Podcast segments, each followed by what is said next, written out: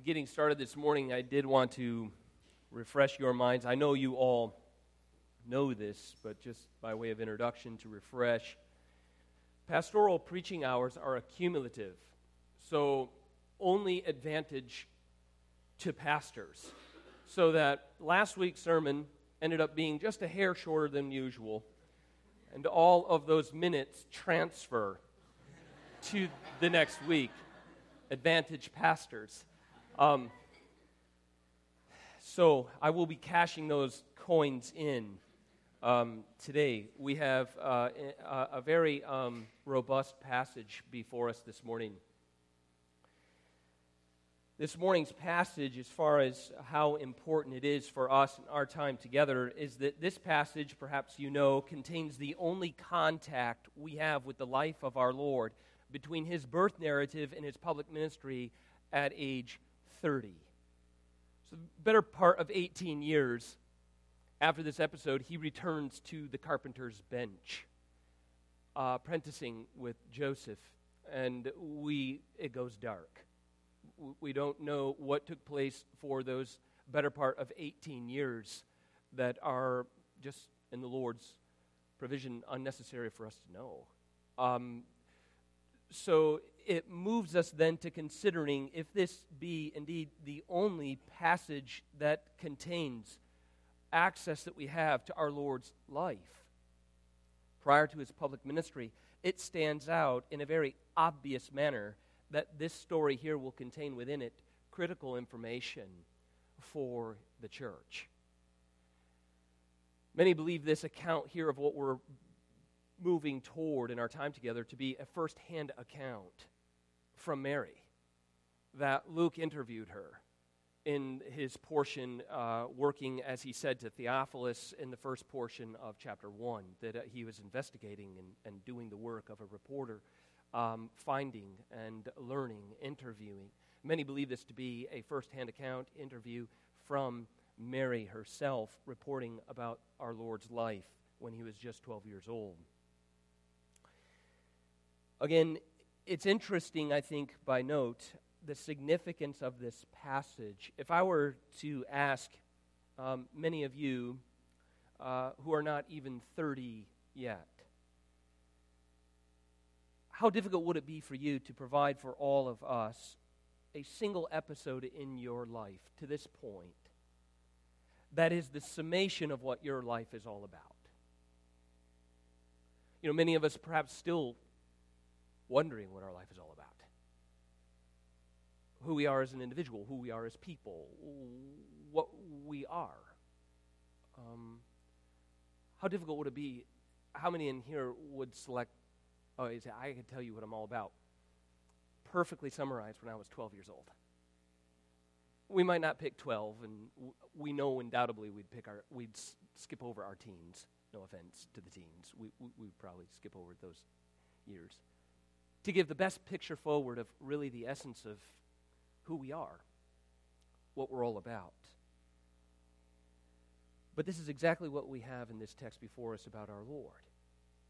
When he was just a 12 year old boy, a mysterious yet profound passage for our finding out this morning what it means that our Lord was both God and man, and the young 12 year old boy, Jesus of Nazareth. Look at the text with me as we have much to cover, and uh, won't be able to get to it all. Um, I'll do my best.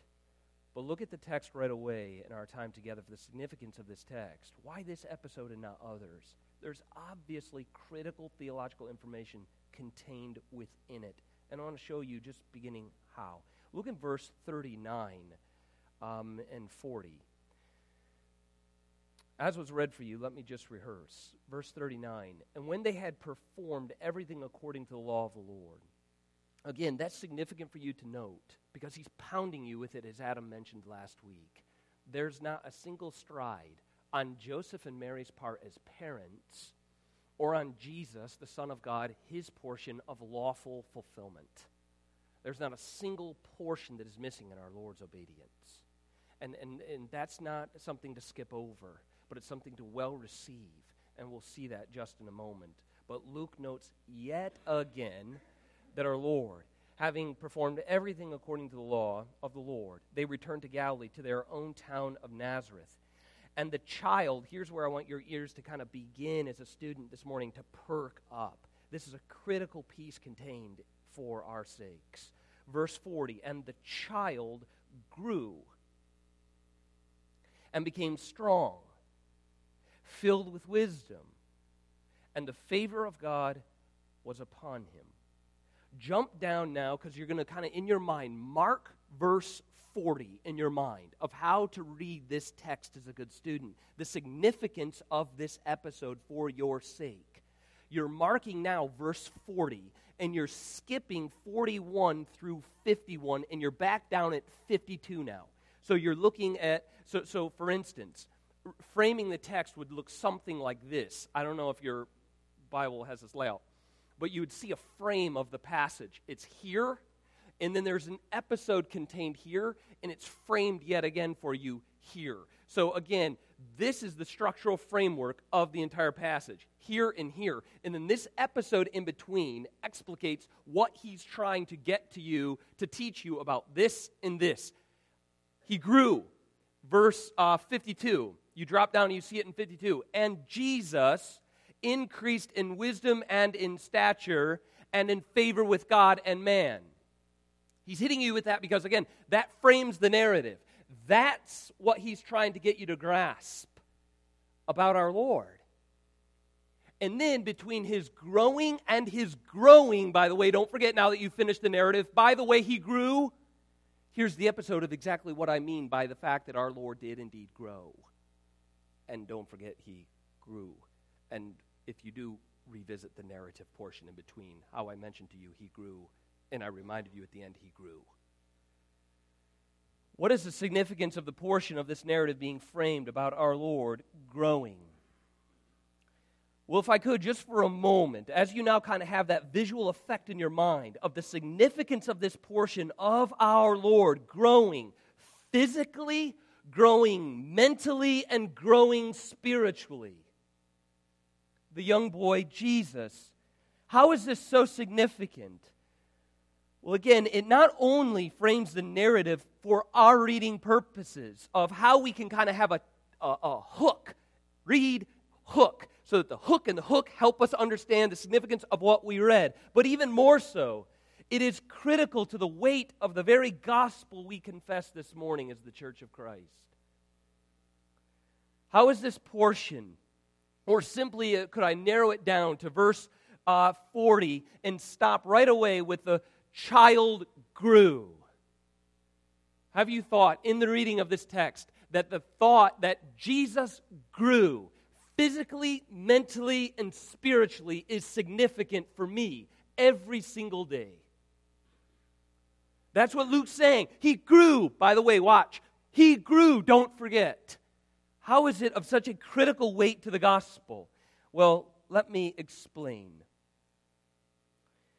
I want to give this portion just two small heresies that compete with Christian orthodoxy, and then give you three reasons why that must be denied, and it's denied principally here from this text. So that you grasp as the saints the importance of understanding the mystery of Jesus, your Lord. How indeed he was not just God, but he was true man as well and how significant it is that you know that He is both God and man, contained in the one boy, grew into the one man, and your Lord and your Savior and mediator, Jesus of Nazareth. The early church knew to fight and defend the true humanity of Jesus from this very passage.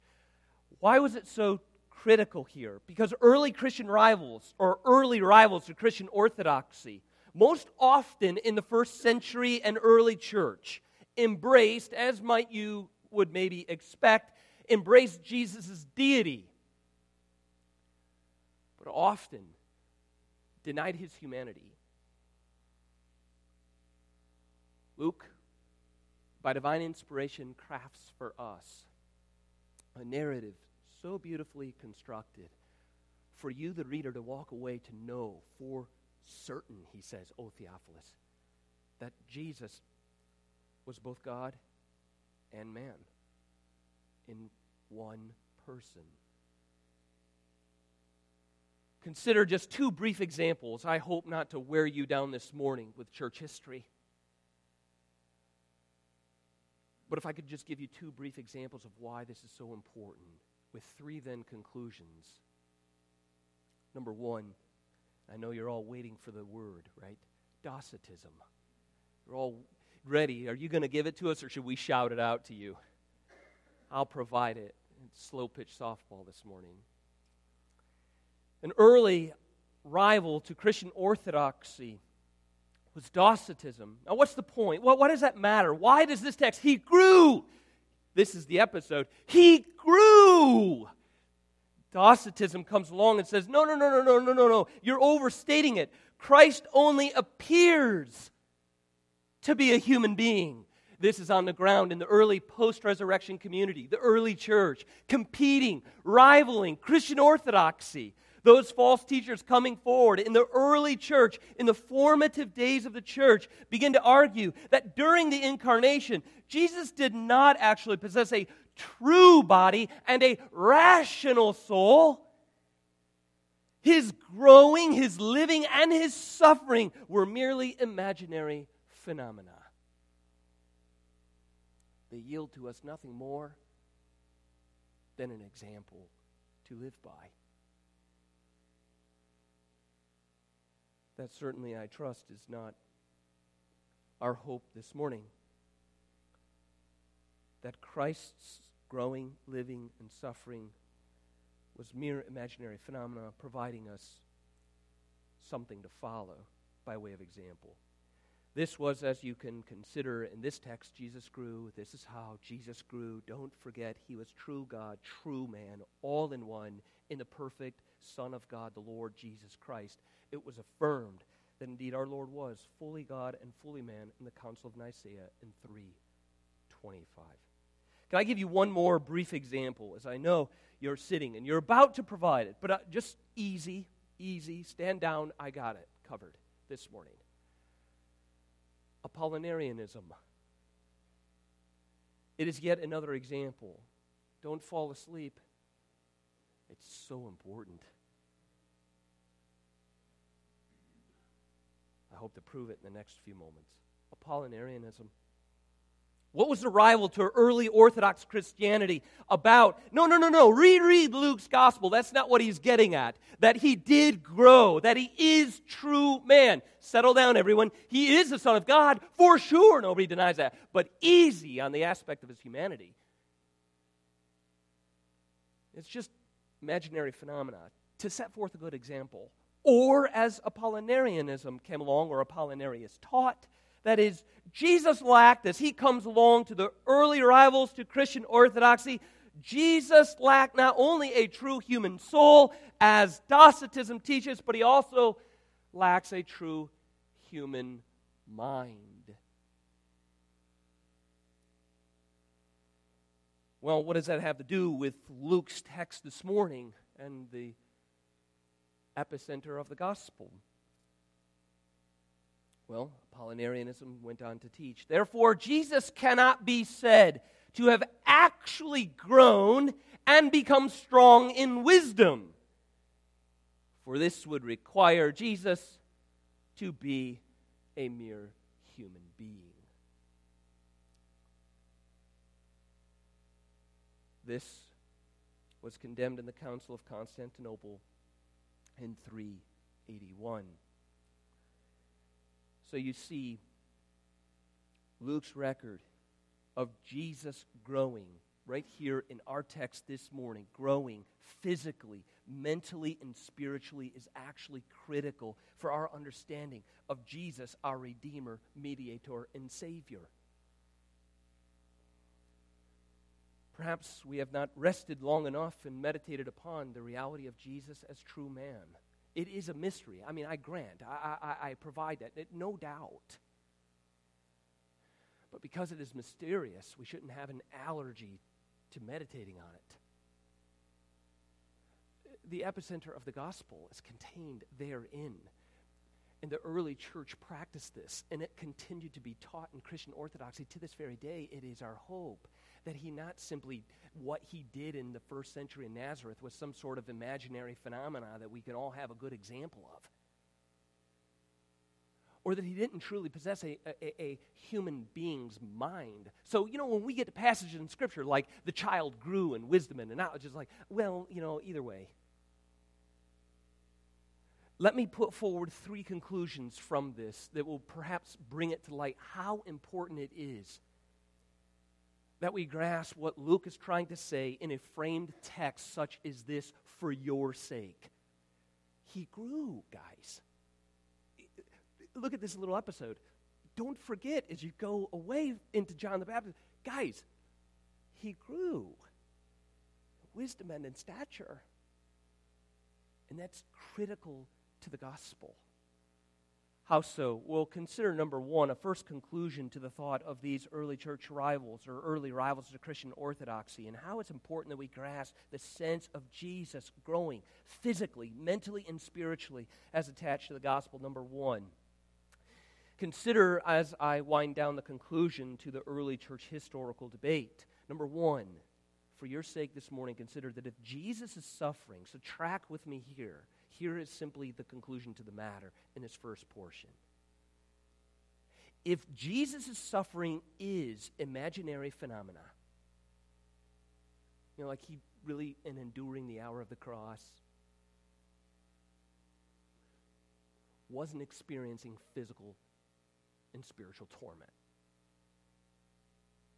What if your mind goes there?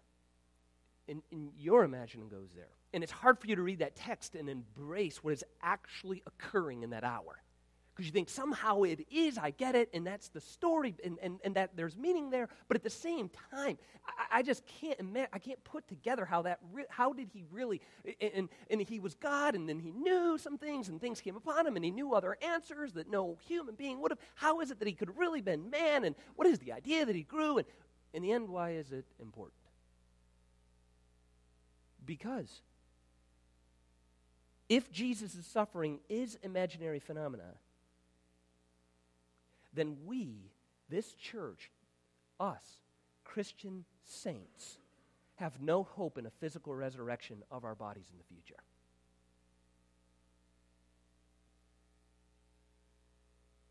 That which has been fed and encouraged and nourished our faith in our pilgrim's journey to that day of a future bodily resurrection. Those saints who have died and gone to be with Christ are waiting yet. As John saw them in Revelation, I saw disembodied souls. what, what's going to occur? Won't they be disembodied forever? Isn't that the idea? No. A physical bodily resurrection is to occur. We are to be clothed. He, ri- he did rise to be the first fruits of those who come after him. But of his suffering in his body was simply imaginary phenomena, then we have no hope of physical resurrection. And with that very stroke, we lose Christ in the office of Redeemer. Secondly, if Jesus not if Jesus did not possess a truly human mind, as Apollinarius taught, this is woeful to each of us. If Jesus did not possess a truly human mind, then the obedience he rendered unto God through the law cannot be imputed to the corruption of our minds either. This leaves us this very hour stripped of all hope of righteousness. We stand as condemned under the weight of the law still if Jesus did not possess a truly human mind. This, with this one stroke, both Docetism and Apollinarianism, of which I know you meditate upon day and night, with this one stroke, Christ is no longer our mediator. We're unclothed before God with no hope of robes of righteousness.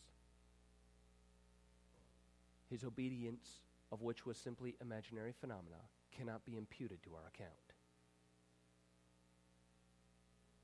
Thirdly, the third kind of conclusion to this first sermon I have this morning, and then we'll get to sermon number two, of just simply grasping the weight and the epicenter of the gospel that Jesus be not just the Son of God in the sense of deity, but indeed that he be the Son of God as the Son of man also, that he both be both fully man and fully God, and that both properties truly belong to the one, Jesus of Nazareth, is number three. If his faith, and all of you who he, are here this morning, whose faith rests in and receives all of Jesus Christ as your Lord and Savior. Hear this matter. If his faith is not actual faith, right? The boy Jesus, he's 12 years old.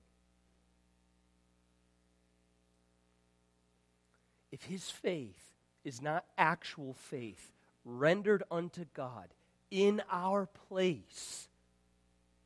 Right? As he lived obediently for us and he died for us. If his faith in the Father rising him from the dead or raising him up from the dead, if his faith in the Father as he obeyed the Father's will in dying for his church, if his faith is somehow something, but it's not actual, true faith rendered unto God as its true sole object, then neither is it his gift upon resurrection to bestow it upon those he effectually loves.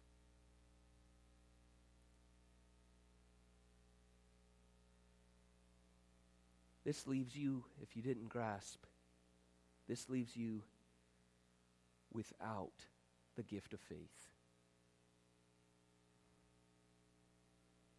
And with this stroke of Jesus simply not being true man, not as Luke reports that indeed the boy Jesus grew, he grew mentally, he grew physically, he grew spiritually. No, his faith is not real faith. He, he, didn't, he didn't exercise faith. He didn't, he didn't take faith as we do as a vessel and place it solely upon God as its truest object, heeding and hearing the word of the Lord and submitting his life in all things unto the law of the Lord for righteousness' sake. No, it's not true faith. If it isn't, then neither is it his gift to bestow. And all are left apart from faith to die by works of wickedness. And with that stroke, we lose Christ as Savior.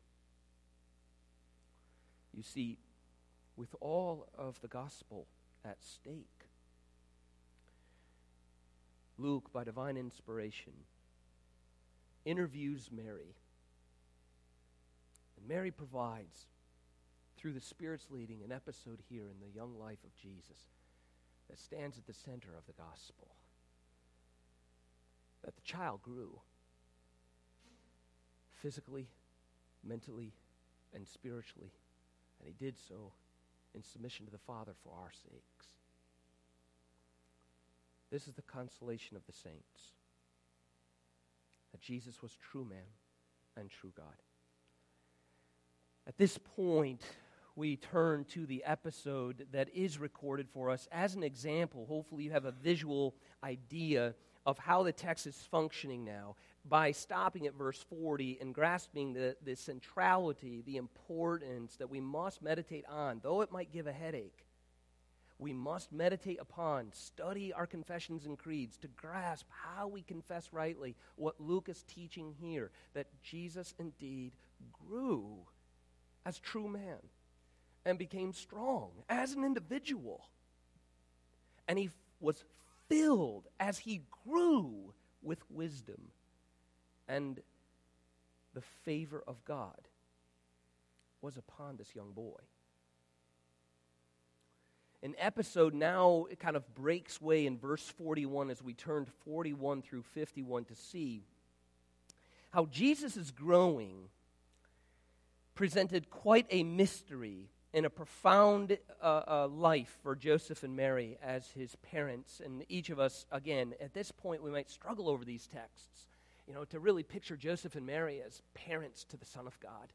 You know, it, it, just seems like it's too much to wrap our mind around the human texture of it, and we might quickly kind of move forward and move on and, and, and not see just the, the profound beauty yet perplexity that struck Joseph and Mary as they have a sense, uh, of course, as you look at, at, the angel's pronouncement to Mary, and then you see Mary's response of the Magnificat and how she gives praise and, and song and poetry unto God for the fulfillment of his purposes. So she clearly has a sense keenly of who Jesus is, but yet we see her in both episodes of chapter 2 still treasuring things up in her heart that aren't exactly explicated in her mind, like, oh, this is exactly this, and this is exactly how it's working. And this, there's a sense of, of sheer mystery and profundity to Mary as the mother of baby Jesus that yet again makes it quite complex and difficult um, for Mary and Joseph as they raise the young Jesus of Nazareth.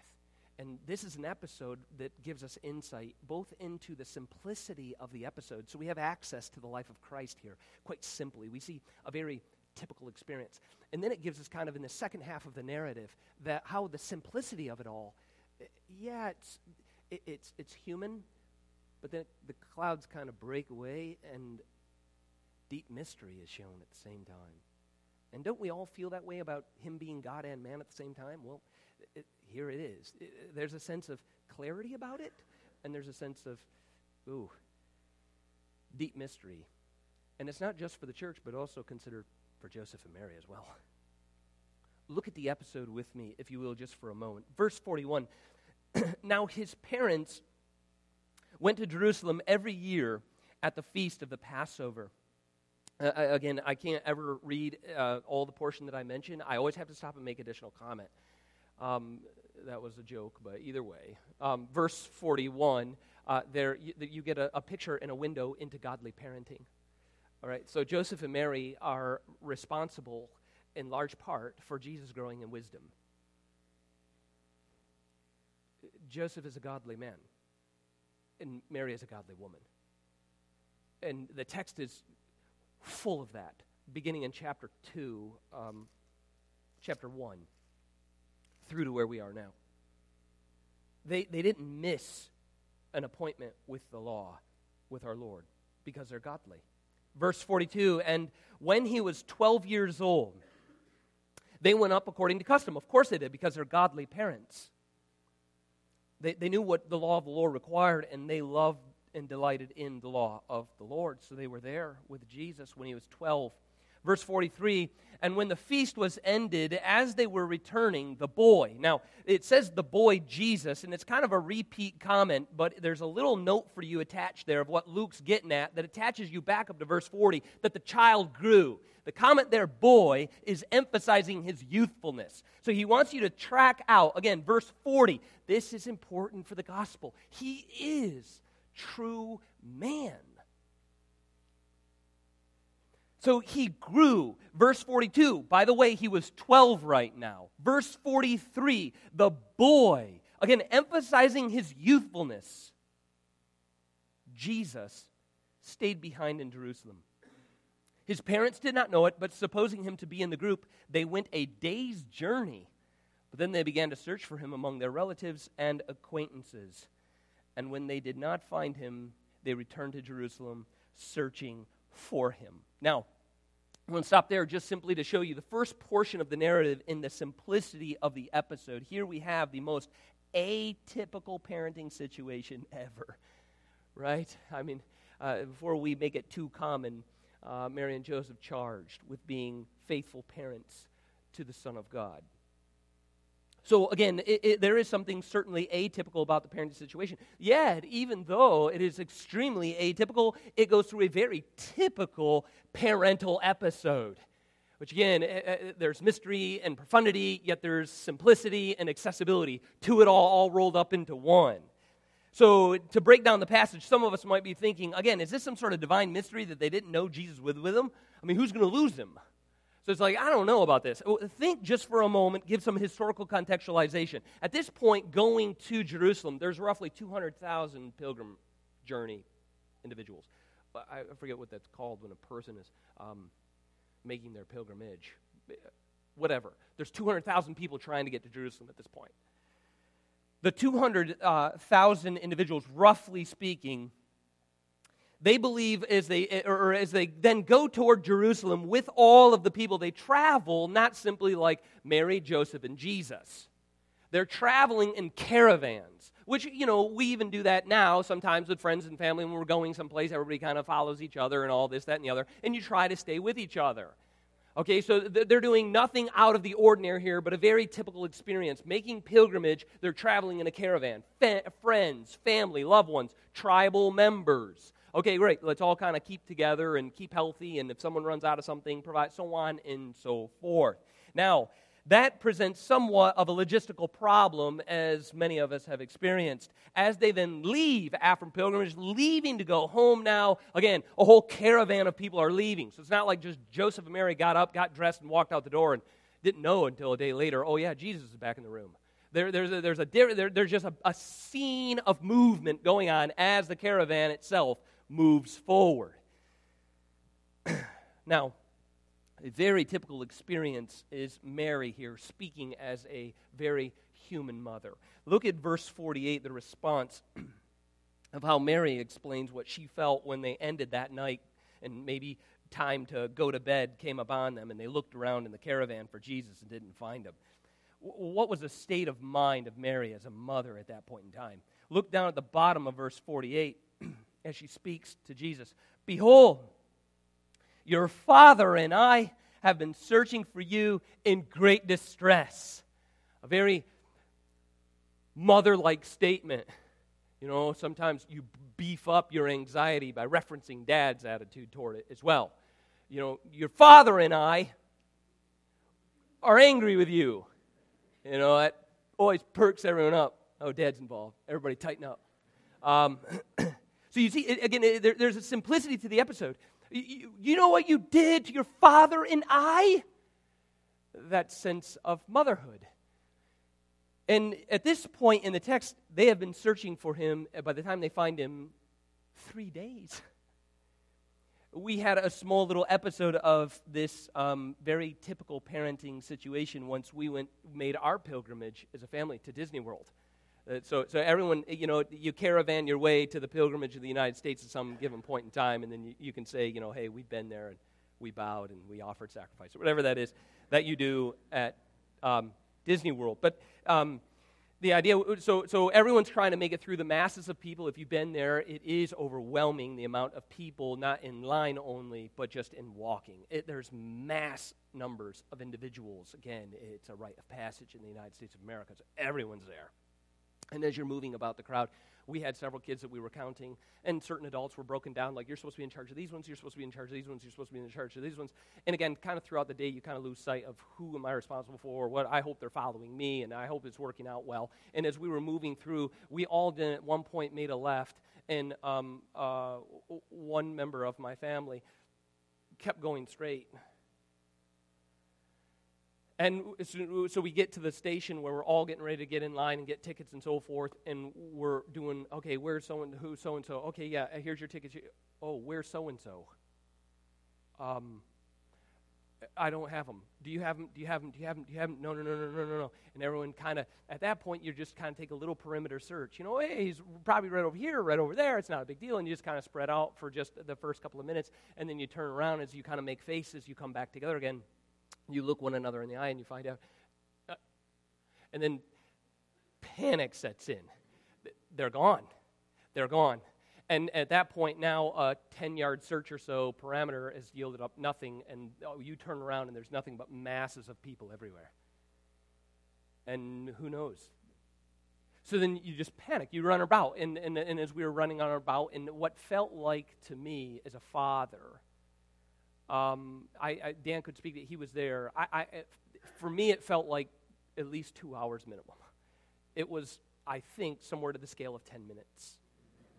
I, I think that, that, th- as a father, it, it felt like life was ending. Um, we just ran to the exit to make sure no one could take someone out of the park. You know, your mind goes to the darkest places. You, you think, like, this has probably already occurred. You know, it, whatever it is, just as a parent, that sense of protection, care, and concern. Um, now, think, and, and you probably have some, as I mentioned that to you, you probably have some contact with something like that in your life as well, where someone came up missing and it just it, it is just totally unnerving. Put yourself in Mary's position now when she says, Your father and I have been searching for you in great distress. When I found my family member, you know, you don't know to discipline them, to hug them, to be happy, to be mad. You have all of that going on in that one moment, and it was 10 minutes of, of, of missing them. Mary's searching three days. And let me just suggest to you historically, as a mother, again, at that point in time, early Jerusalem was much less sanitized than Disney World.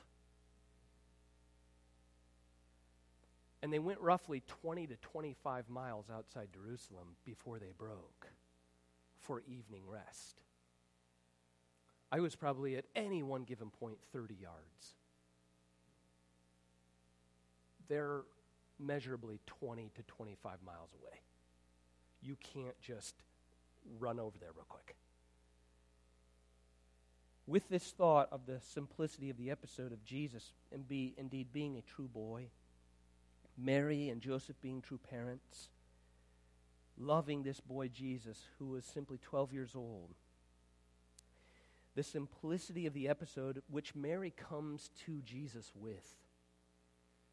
She's coming as a mother, she's coming in that simplicity of it all. Don't you know what you did to us? That simplicity gives way to deep profundity. This is where, in the narrative, we kind of make the transition from the defense of Jesus' humanity and we grasp, as he teaches it to us, the sense of the profundity of the mystery that he is indeed true God. And this was too hard also for, for Mary. But look at the text. There's an important detail for us in verse 43, and I'm going to wind down so I don't cash in on too many of my minutes so I can use some more another time. But look at there's an important exegetical detail in verse 43 for us to be able to peel this text apart that opens up the mystery and the profundity of it all from Jesus' standpoint to instruct us in his sense of knowing that he is indeed God. Even at 12 years old, join with me in verse 43. When the feast ended, they, okay, so the caravan, they were returning. The boy Jesus stayed behind in Jerusalem. Do you, do you see what is going on there? It wasn't like they misplaced him, he stayed behind. This then begins to kind of part into the mystery of this scenario.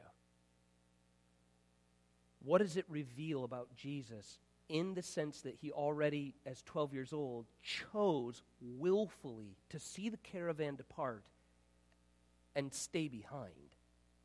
This intentional choice on the part of Jesus in the text reveals his self awareness at 12 years old. That he has a unique relationship to God his Father as the second member of the Trinity there is a messianic awareness for the boy Jesus, even here at age 12. Look at the rest of the text and see what takes place then for Jesus in this sense of self awareness of who he is. He chose to stay behind. Why? Look at the verse 46. And after three days, they found him. And you want to mark in your text, they found him in the temple. This is Mary telling Luke in an interview. Sitting among the teachers is where he was positioned.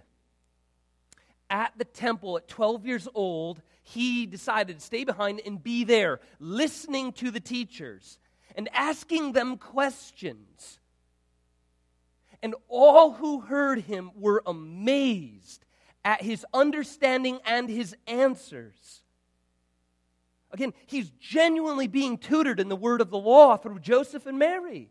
He has a sense of the promises of God through the festival of Passover. God is faithful to his people. He embraced the promises of salvation by faith. Here he is sitting at the temple place, and they were amazed at his sense of comprehension of it all. Verse 48 When his parents saw him, they come running up. They were astonished. His mother said to him, Son, why have you treated us this way? Behold, your father and I have been searching for you in great distress. And he said to them, Why were you looking for me? Did you not know that I must be in my Father's house? And here, this measure of mystery comes out Mary reflects on her own thoughts at the time, verse 50, and they did not understand the saying that he spoke to them. I have, in conclusion, three observances here, three marks of the text that I want to note for you as to why Jesus, at 12 years old, intentionally sought the temple. Number one, we learn of our Lord that he loved God. Again, that seems obvious, right? But we must consider it that Jesus, in our place, he stood and he loved God, his Father. This all matters for you in the gospel as you rely on his righteousness, not your own. That when you have not, he as your Savior has. Jesus, at 12 years old, loved God. He sought the temple place because there God uniquely communed with his people. One author concludes this quote, This was the place that satisfied his young soul. Secondly, as a son of God, he loved God. And number two, he loved the Word of God. Number two, he loved the Word of God. You find Jesus there at 12 years old, and as Luke says, he's just a boy. But he experienced communion with his Father. How? Through discussing, teaching, and expounding upon the Word of God at the temple. How important is it for us then that we would find communion with God as our Lord has demonstrated through the Word of God and time spent in it and around it. Not on isolation mysticism, but we commune with Him through His Word. So our Lord has on our behalf. Number three, and the final point of the mystery of the episode where Jesus knows he belongs to the Father and that he shares a unique role and purpose as the Son of God even at 12 years old. As he explains to Mary, Did you not know I must? And in your mind, mark must in the text. I must be in the temple. Because, third, he loved serving God. Jesus expresses to Mary that by divine compulsion, he needed to fulfill his Father's will and be about communion with his God. I must be. I want to make one last note on the text because we might think that, well, it seemed a little bit sassy. You know, maybe we've read the text and, like, you know, that's a kind of a, a sassy way to get at your mom when she shows up worried. That's kind of a weird way to handle the passage because we know he's not sassy. Uh, uh, think just for a moment that it indeed wasn't a way to sass his mom, but to help her grasp the mystery that he himself was grasping. Because if it was a sass at his mom, we wouldn't see Luke clarify the episode as it might naturally sound in verse 50 uh, and 51. But what we see in verse 48 and 49 is Jesus' obedience unto his Father is primary as the Son of God.